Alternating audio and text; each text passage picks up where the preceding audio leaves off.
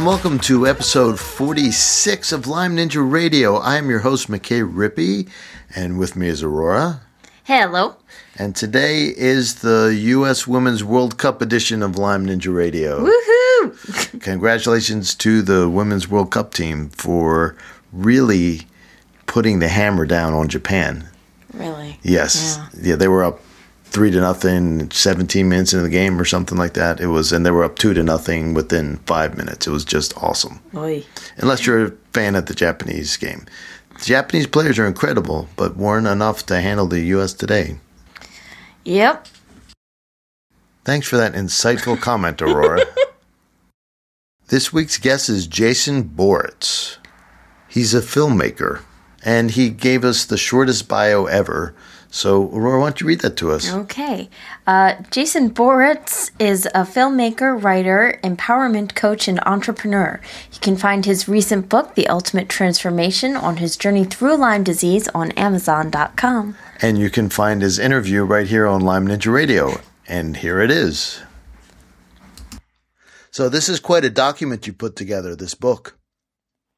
Yeah, I mean, when I um so when I got sick, when I started not feeling well, you know, I went from making films, um directing you know, directing films and doing all these things to basically my mind being on being mush. I can barely comprehend a script and I felt like I was dragging my body around. So everything I was doing 24 hours a day was on intuition and in this fog intuition pretty much right away even before i got the lyme diagnosis i decided to start this blog not knowing what it would turn to and i just kept going with it. And you know eventually about uh like a year and a half into it or so i was like oh i should you know i should write a book about this. I had never i've written screenplays and things. I had never written a book. Right. and it just made sense to me and i turned basically the blog into a way bigger version of a book because i knew it could really help people putting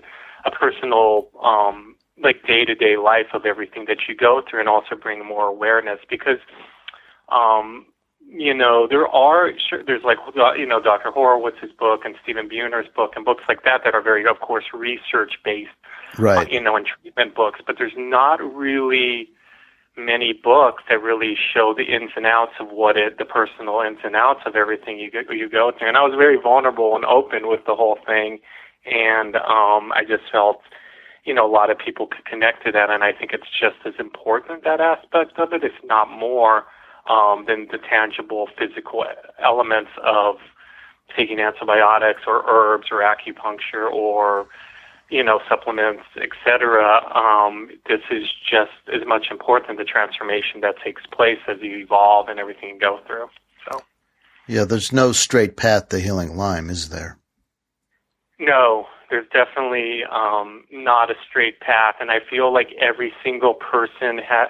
The reason there isn't a straight path is, I mean, from a tangible physical standpoint, is you know, we all have, of course, have different genetic makeup, different personalities, different detox pathways, different things like that. But but but even more so, we have different journeys in life.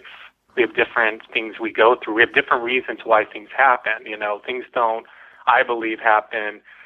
They, they, I mean, I believe they all happen for a reason, and there's a bigger transformation, a bigger shift that takes place on why that's happening, and each person's journey is their own and you know and you kind of as you kind of go through it you kind of like i feel as you heal more you get more clarity on why you went through everything and more stuff comes up no matter how hard it is so yeah there isn't um you know one straight path there's so many layers to it uh you know it's it's very multifaceted because it takes over your whole being i feel the Yeah. bacteria So you, when you're talking about this clarity, are you talking about kind of on the on the spiritual level, on the physical level? What what did you mean by that? I think it's everything. I think it's everything. I think it's like, um, you know, I think. I mean, I can only mostly, of course, speak to myself, but I'll take from from for myself, for instance. Um, before around right before I started not feeling well, all these kind of universe, all these all these kind of things were kind of happened in my life that kind of went my shift in my life and kind of went kaput. And I wasn't on top of that living the life I really wanted to be living. I wasn't as successful as a filmmaker as I wanted to be. I wasn't. I was struggling and stuff like that. And then all these kind of other things um, uh, started happening. So for me, I feel yeah, like it, it there is a deep spiritual part of it, but it also like I think you just totally change as a person, and you hear it so often with people who get better that you actually become a better person in the end, and you get rid of all this clutter and stuff like that. So even though yes, there's a big spiritual side to it, I think you actually, I mean, from a physical sense, you actually yeah, you change. You you go through so much, and your body changes and everything. So, um, coming back, but you mentioned, you know, with the clarity, I think you um, you just become more. Dealing with stuff is very hard, but when you deal with stuff, you can either avoid it and not deal with anything, and things build up, and it, and they and you don't really get into, I guess, which you know, you you can get your normal nine to five job. You can get your your uh, you know stay sick. You can bottle your emotions. You cannot you can pop pills. You cannot deal with it, or you can deal with it and get more clarity into yourself. And I feel like that translates to creating the you know the life you want and uh, the direction you want and, and healing. Um, because I mean, why are we getting why are we not getting better? We're getting better because we want to fulfill our life's purpose. We want to fulfill what we want to do with our life. So, I hope I answered your question. it's an open-ended question, so you did brilliantly. yeah, yeah. So, so, but I'm I'm curious. So, I mean, because you know, I'm I'm always working on myself too. Part of being a, a healer is you can't take your patient anywhere you haven't gone. Sure. I feel sure. so. I mean, I'm tr- constantly trying to to clear things up, and and you know, I don't pretend that I'm perfect by any stretch of imagination, but the it, at least I'm grappling with you know my own addiction to sugar and whatever viral and spirochete stuff is left over that's messing with my gut and me and things like that. Um, and and there is you know various points of clarity that that that come through, and then I try to pass those on to my my patients. And can you give an example of? I mean, I, will I'll I'll go first.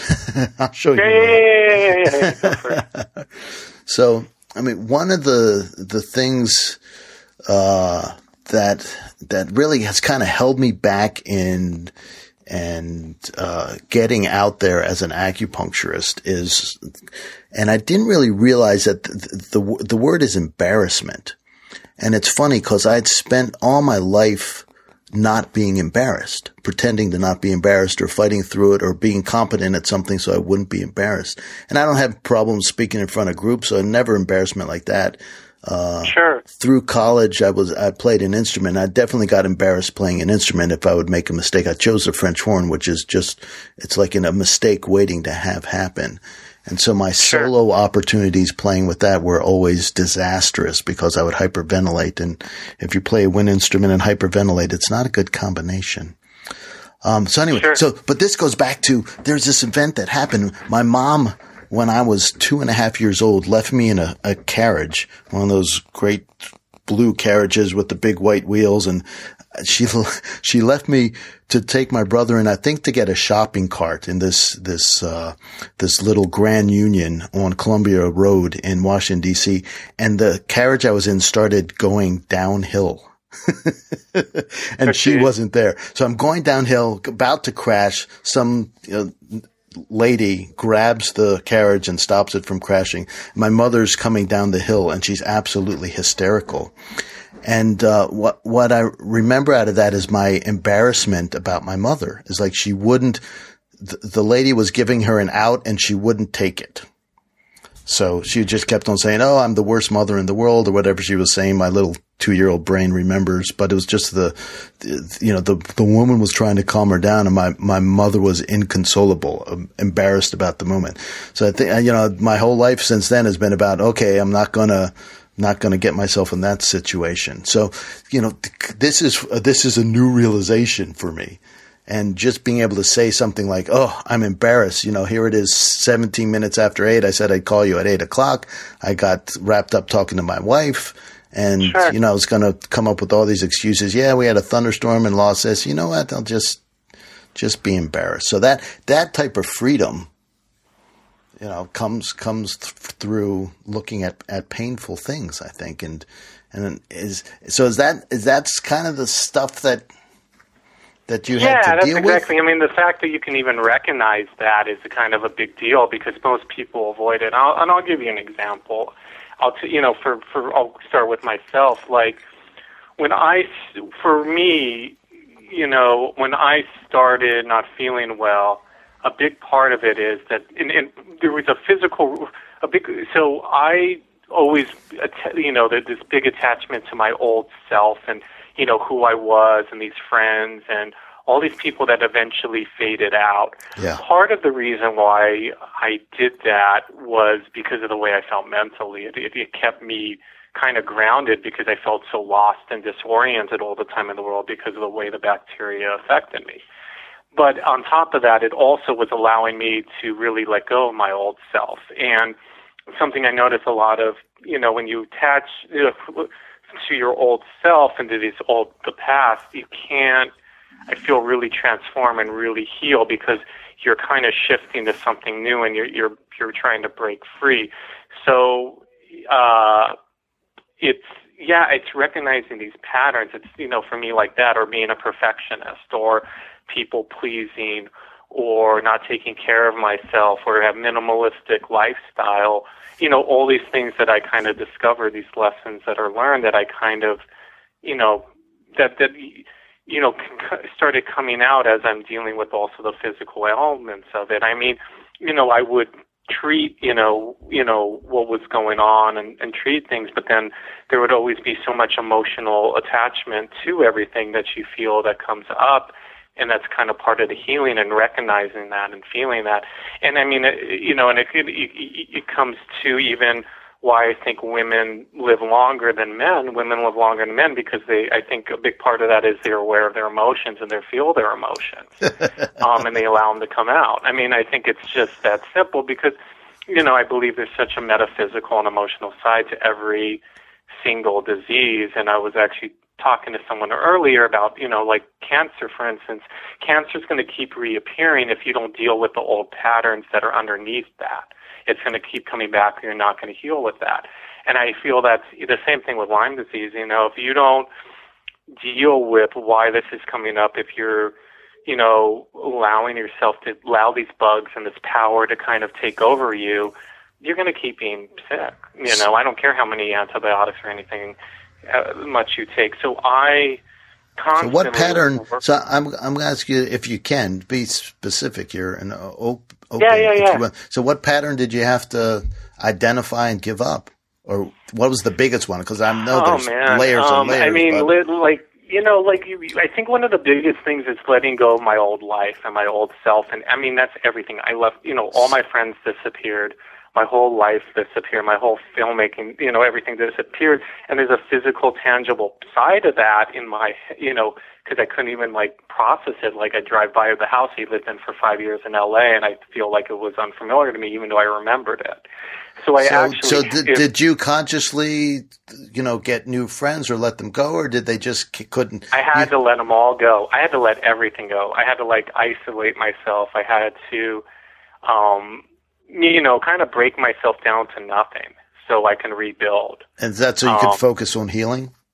To focus on healing, yeah. to focus on, you know, letting go of all these things that, you know, you don't necessarily want to let go of and you want to have anger towards it. You want to have anger towards friends not being there. You want to have all this stuff and you can't because it's not going to help you heal. It's not, you basically, like the way I look at it, you have to you have to start from scratch. You know, you know, so much I feel for me also is like, oh, I don't do enough today. It's, I'm hard on myself when I actually would feel better. Right. I would get overwhelmed.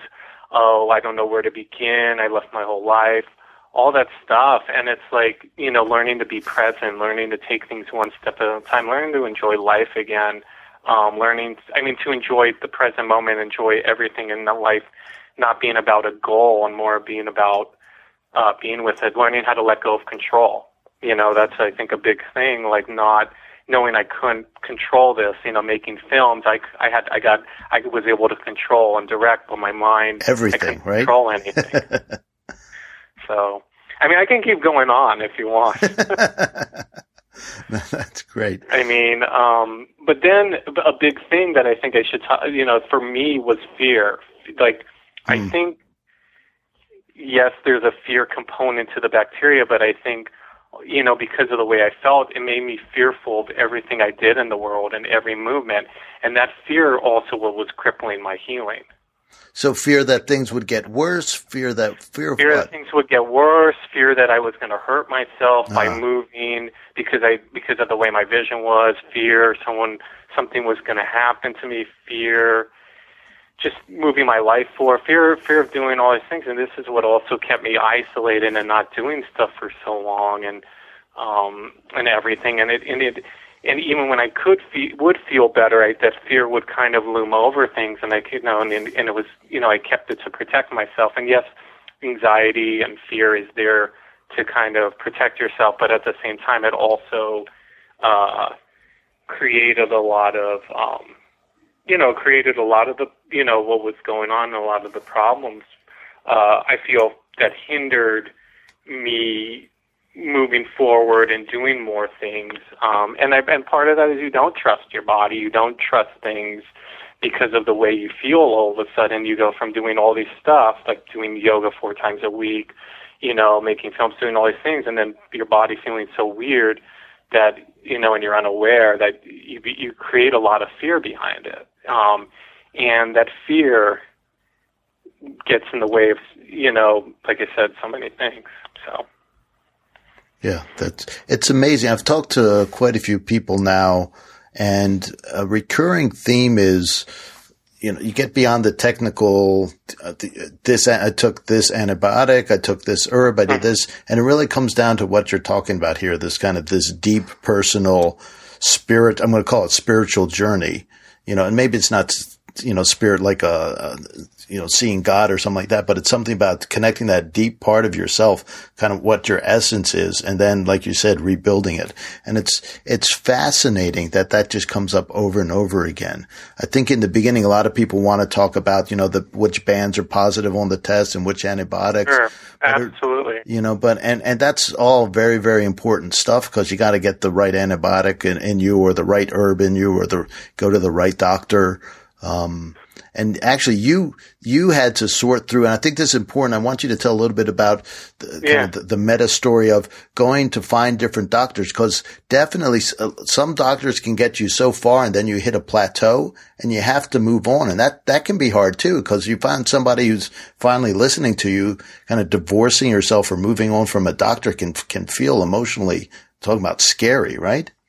It's not not for me. It wasn't scary. It was more a lot of there was there was a lot of anger and frustration of doctors who did who not competent that treated me when I was super sick. Okay. And um, not feeling well, and I was in their hands, which happens to a lot of Lyme patients because of the way they feel mentally, and they feel so isolated and they feel so alone. They go to these doctors who, you know, oh, I know how to treat Lyme disease. I I can treat you, and they don't know any better, and they go to these doctors and they stick them on massive amounts of aggressive antibiotics right away without anything to detox, without anything, you know, checking their body, and they get really sick, which was what happened to me. I after a couple months, I actually found out what was you know what was going on, and the doctor claimed she knew how to treat Lyme disease, and I was just you know, I my my mind cannot was in the hands of her because it couldn't really it, it could barely process me just trying to eat every day, sure. let alone anything bigger.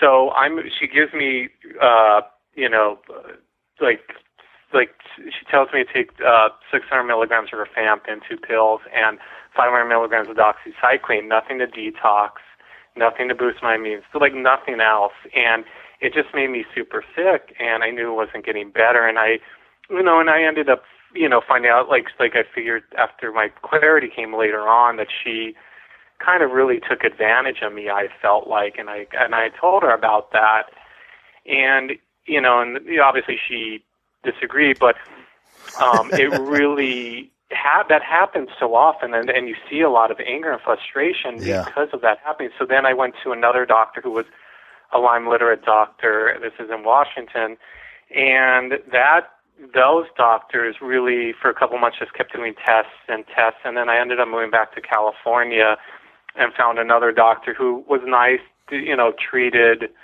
me very simply with a couple herbs, Samento Banderol, but I knew I, it wasn't enough, and I never really was getting better, even though I would have little bits of the cycle that were better. I knew I wasn't getting better, and that's when I found my doctor, and I'm finally, you know, on that path to really getting better. And for me, you know, the antibiotics were the key, but it, it took him even a long time to really want to do that, and he was conservative and smart smart about it on purpose. So, um, uh, you know, so I and I I totally, um, you know, get that. But but this but it took a lot of research, and I'm lucky to find. But I hear of people switching doctors all the time, and it's really it's really hard because it's one it's very Lyme disease is very hard to treat. There's so many layers to it as we talked about.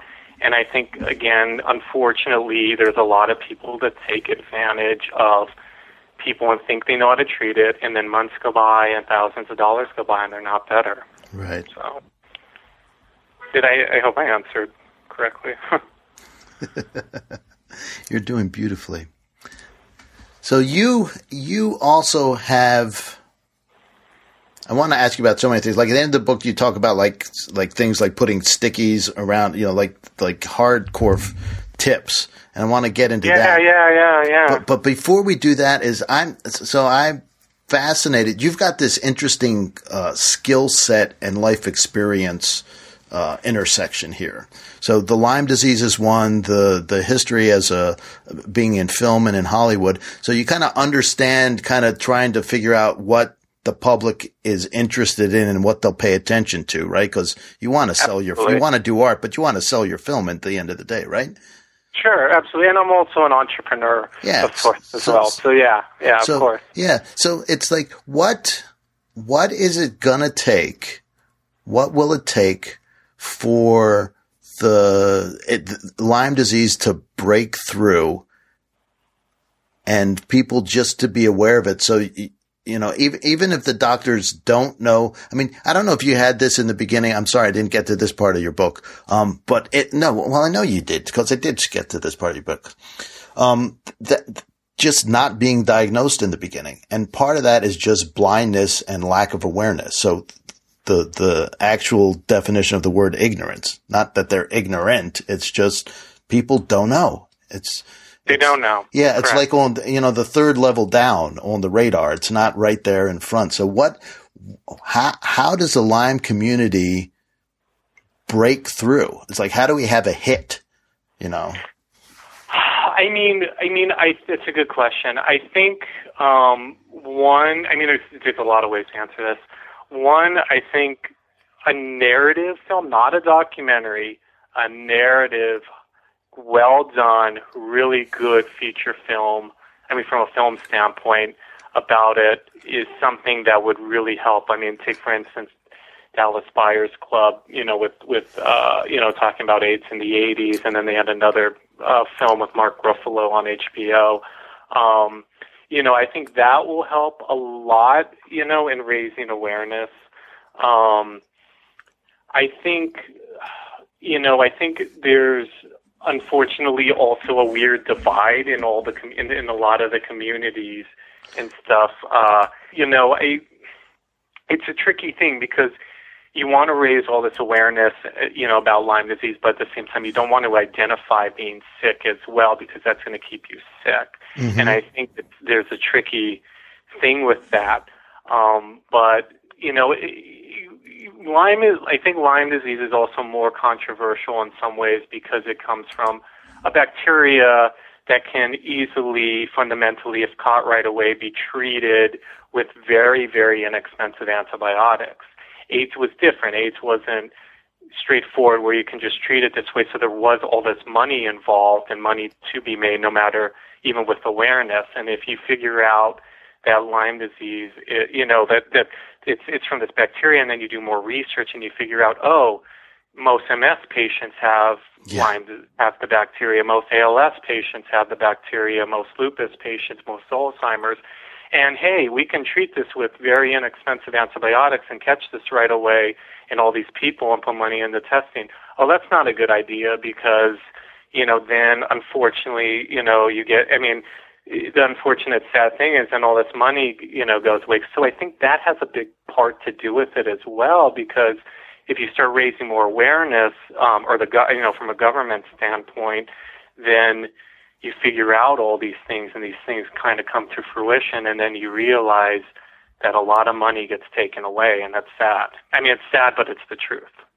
Um, it's very cynical, but um, it's unfortunately, I think, a big part of it. So, um, you know, but yeah, I think, but coming back to it, I think, and yeah, there needs to be some huge movie. You know, I think because movie's such a big platform, I think that would definitely uh, help. Or even if there was, let's say, a narrative TV show, even that talked a lot about Lyme disease and an outbreak or whatever. You know, it, it needs to be something like that. I think that would even they would give a lot more um, publicity, but it's but it's multi-level. So, and my wife for a while was at the Hopkins School of Public Health, and they had a program where they worked with Central American soap operas and inserting public health messages into the scripts. So maybe okay. we just need to get uh, Game of Thrones uh, Lyme disease episode. right, right. Where somebody gets Lyme disease or discover they had chronic Lyme disease or something like that. Um, yeah, I mean that's that's kind of what it what what needs to happen, but I feel if you have a little blip about it, that's not going to do much. Like you know, like you'll hear of Avril Lavigne or this celebrity having um, talking about it in yep. Uh, you know magazine. the magazine yep. and stuff, and that's a little blip. But let's say you have a movie, a narrative movie that's really, really, really well done. Mm-hmm. Does well at the box office. It's a good story. It's really, it's fictional. It's really well done. Yeah, And you know, and it, it gets nominated for Oscars. That's where awareness gets raised. So, are you are you writing this script? What did you say? Are you writing this script? I have thoughts of doing this, um, you know, a narrative film in the future, but there's there's other steps I have uh, first. In know, between. But, but I think it would be, you know, I think if you if you make a narrative film, I mean, I have ideas. It'd be a very interesting, powerful film too, because, um, you know, if you if you kind of get into the mind and the body of of what somebody goes through and show yeah. that perspective, it's yeah. a pretty interesting story. I, you know, I always think of like a Christopher Nolan or even a David Lynch film almost. So. well, there's you know, it's always the stories are always dramatic. There's yes. always yes. lots of drama uh, yes. to, to yeah. a person. So, you know, you don't have you wouldn't have to use your imagination very much at all. You just borrow. And the other is it does, you know, people like yourself who are starting to have some success with treatment. There, mm-hmm. there is the, you know, the hero's journey. You know, yeah. absolutely where they're fighting their way out and they have obstacles to overcome, but you know, t- toward the end, you know, things begin to look up. Yeah, no, absolutely. And it's funny you mention that because la- so when I, I, I'm very, as you, as you can tell, very much into the way things happen in the universe. I'm very serendipitous in a sense. And when I started not feeling, when I when I didn't know what was going on, I lived. So I living in Los Angeles, and then my life kind of changed right away. I was like, oh, something's going on, and I moved within that month. You know, I just kind of disappeared from LA. And during that month, I'm up in this little town called Ojai on a random weekday, you know, in the midst of not feeling great, but I was like, oh, I need to get away. and I run into Anthony Hopkins. And I know it doesn't sound like a big deal, but for me, it was kind of a an interesting sign of sorts that things were going to be okay. I don't know something about it, like from the universe. And he, and then on top of that, my friend was a friend of mine was always like, the film industry is not going anywhere. LA's not going anywhere. It's going to be there because my life, literally, physically, like the way I mentally felt, and liter and of course, literally, was kind of put on hold so then last night, um, I ran into this, this a kind of serendipitous thing happened. I felt connected to this as I've been really, you know, really feeling better and things shifting. Uh, I ran into a friend who has it was pretty, you know, fa- fairly successful in film, and you know, I hadn't seen that person over three years, and I kind of don't didn't really connect with anybody when I would, you know, uh, you know, go around. I I, I really kind of either I didn't I lost contact on purpose with friends or I just kind of I really didn't feel well enough and it was kind of for me a sign of good things to come. So you have a chapter called Cultivating My Fire. Yeah, sure. So sure. did you do you did you see a five element acupuncturist? Where does the fire come from? So I by nature am a very passionate fiery person. That's you know, what helped me direct films, that helped me. I mean, if you want to look into Ayur, the Ayurvedic side Okay. of, of philosophy, Uh-huh. what the fire, what's fiery is like pitta. Is it pitta? Yeah. You know what? I don't know. I'm a five element person, so I was hoping we go in the five element direction. Okay, well, yeah. So, uh, yeah, I don't know too much about five elements, but we all have certain. As, uh, if you talk about five elements, I guess we all have certain aspects of ourselves. So, um, for me, I'm a very fiery person, but that fire, when I start not feeling well, turned into total chaos. Yeah. Not just in my body, but in but throughout. Coming back to the fear thing in the world, I would go out in the world and constantly like, and I hear this all the time with people, and I think it's partially you know how they're affected neurologically, but Mhm. also, um, you know. Uh, you know, the, the, their their their energy being so displaced, Yes. so chaotic, Yep. so so and everything that they Did go you get into panic the- attacks? I didn't get necessarily panic attacks, but my body was constantly, you know, I was constantly in a fog, and my body constantly would not calm down. It was Yeah. constantly uncomfortable. My vision was affected, and you know, and I always had to eat. If I didn't eat, it was it, it turned into chaos. Huh. So, uh, you know, my fi- like cultivating my fire is like learning how to channel this energy in the right way. Because anytime I would try to move my life forward or do things, I would have bad interactions. I would say something wrong, and something would happen. You know, that they miss on my food order. It was just, it was constantly not just the way I felt, but the way my everything was in the world. So it was learning to channel that energy again, uh, or working on channeling that energy again for my healing and not constantly create chaotic situations. Because a lot of it for me, I felt, um, was I didn't just, it wasn't just me feeling not well. It seemed a big part of it was life created more chaos for me. Like everything I would try to do. And it just seemed because I was so fire, my, my whole body, because of the energy was so chaotic, then that high energy and that fire had to go somewhere, and it went inside and couldn't really have a place to come out if I was really fatigued, but it was still there. So, culti- so it was learning how to cultivate that again for my benefit. Take a step back, breathe. Um, you know, like just a lot of really trying to be totally mindful and present, and also learning how to not react to people not understanding. Um, just, I mean, you know, we, we all, because of who our personalities are different, manifest differently, but that's how it manifested for me because that energy, coming back to that energy, that fire had to go somewhere. Right. And it just went Chaotic. totally all Yeah. over the place. Yeah. If that makes, and I think that makes sense. Well, it know? does. You know, coming from my background, it absolutely does. Uh, the you know the, the fire can can rage out of control and it can become toxic in nature too. A, a nice fire warms your house and keeps everything so the pipes don't freeze. Up here in central New York, that's a that's a problem, and so you feel comfortable and you can have nice conversations. When things get too cold, everybody kind of just shivers and and g- gets isolated. But on the other hand, if it gets too much, you know, you, you're in danger of burning your house down essentially. Exactly. And uh, then everything is uh, doesn't matter. It's just there's there's you, you can't deal with anything. You have to get out. You have to leave. You can't have any Yeah. relationships at all.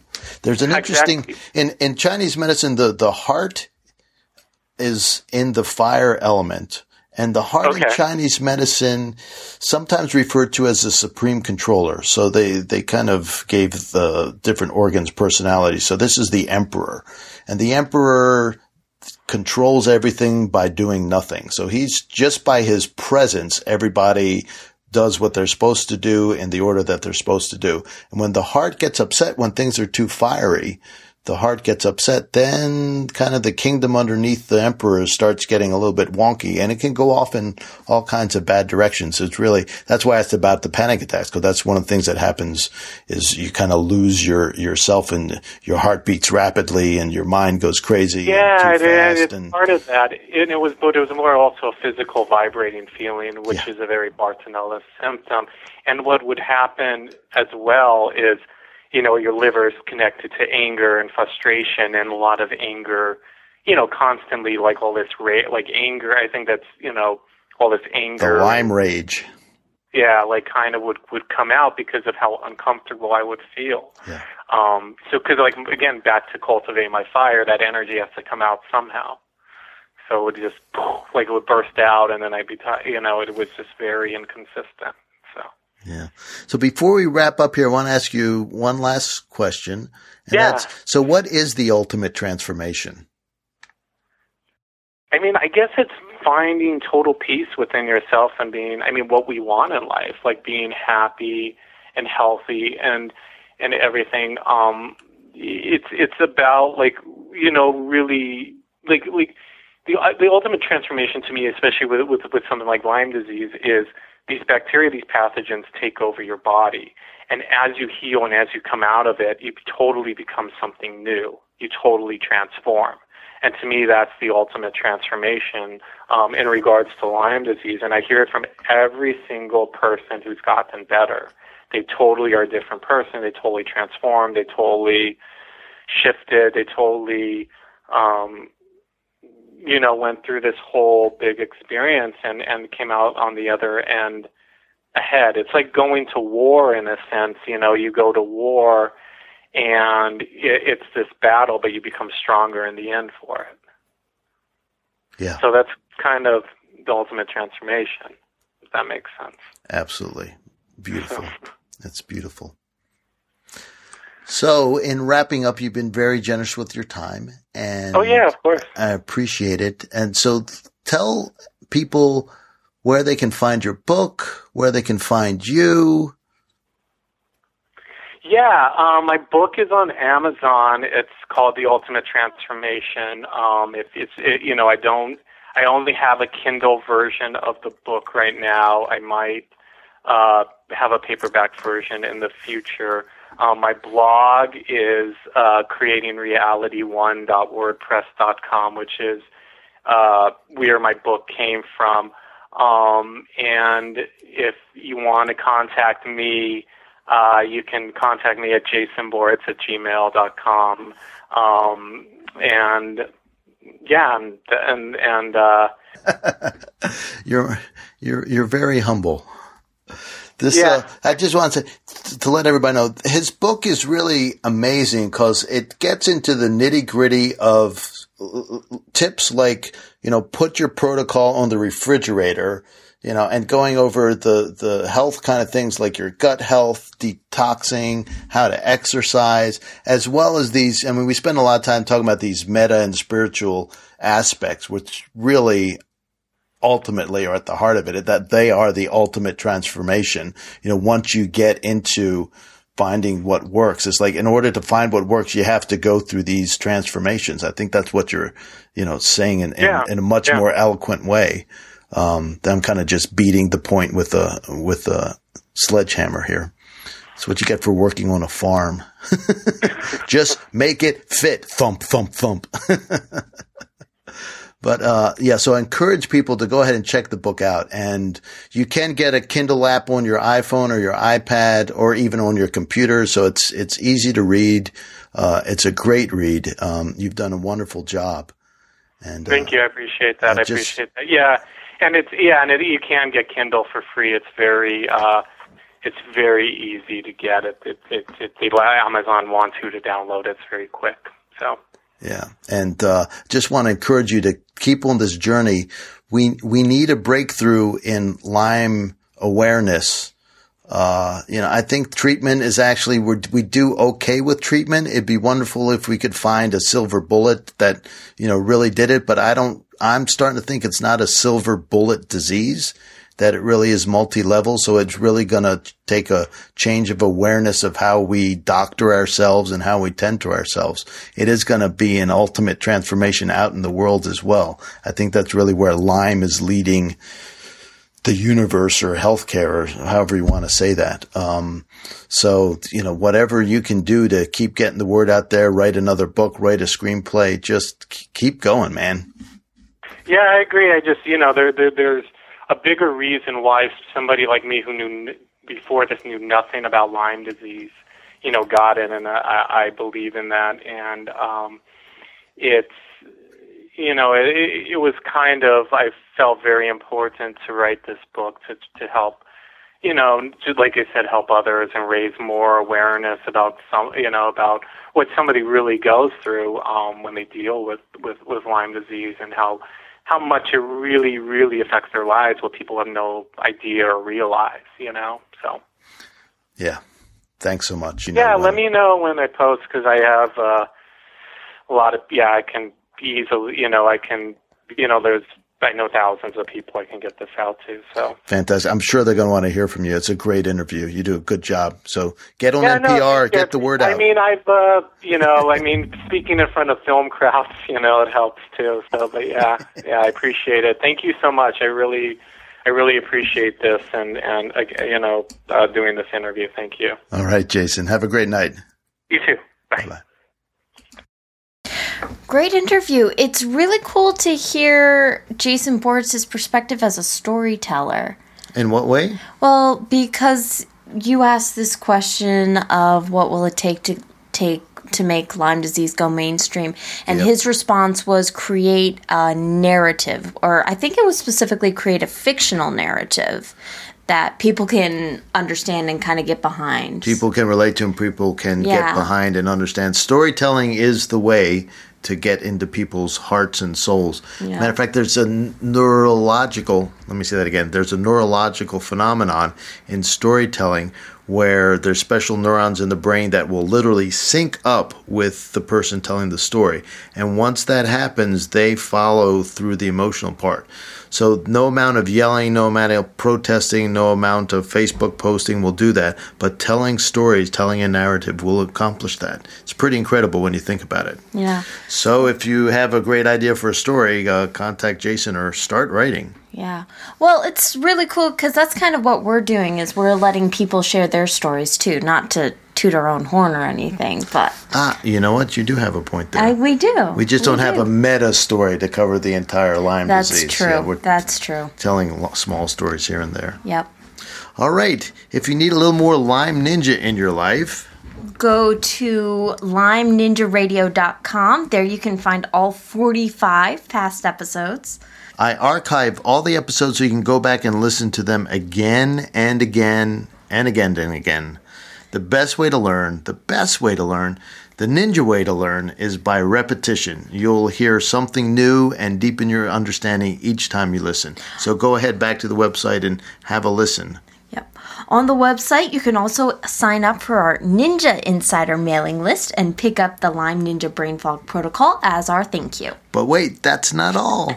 Lyme Ninja Radio is also on iTunes, Stitcher, Twitter, and Facebook. And lastly, this podcast would not be complete unless we left you with the Lyme Ninja Fact of the Day. Did you know ninjas' homes do not have light switches? When a ninja enters a room, she doesn't turn the lights on, she turns the dark off.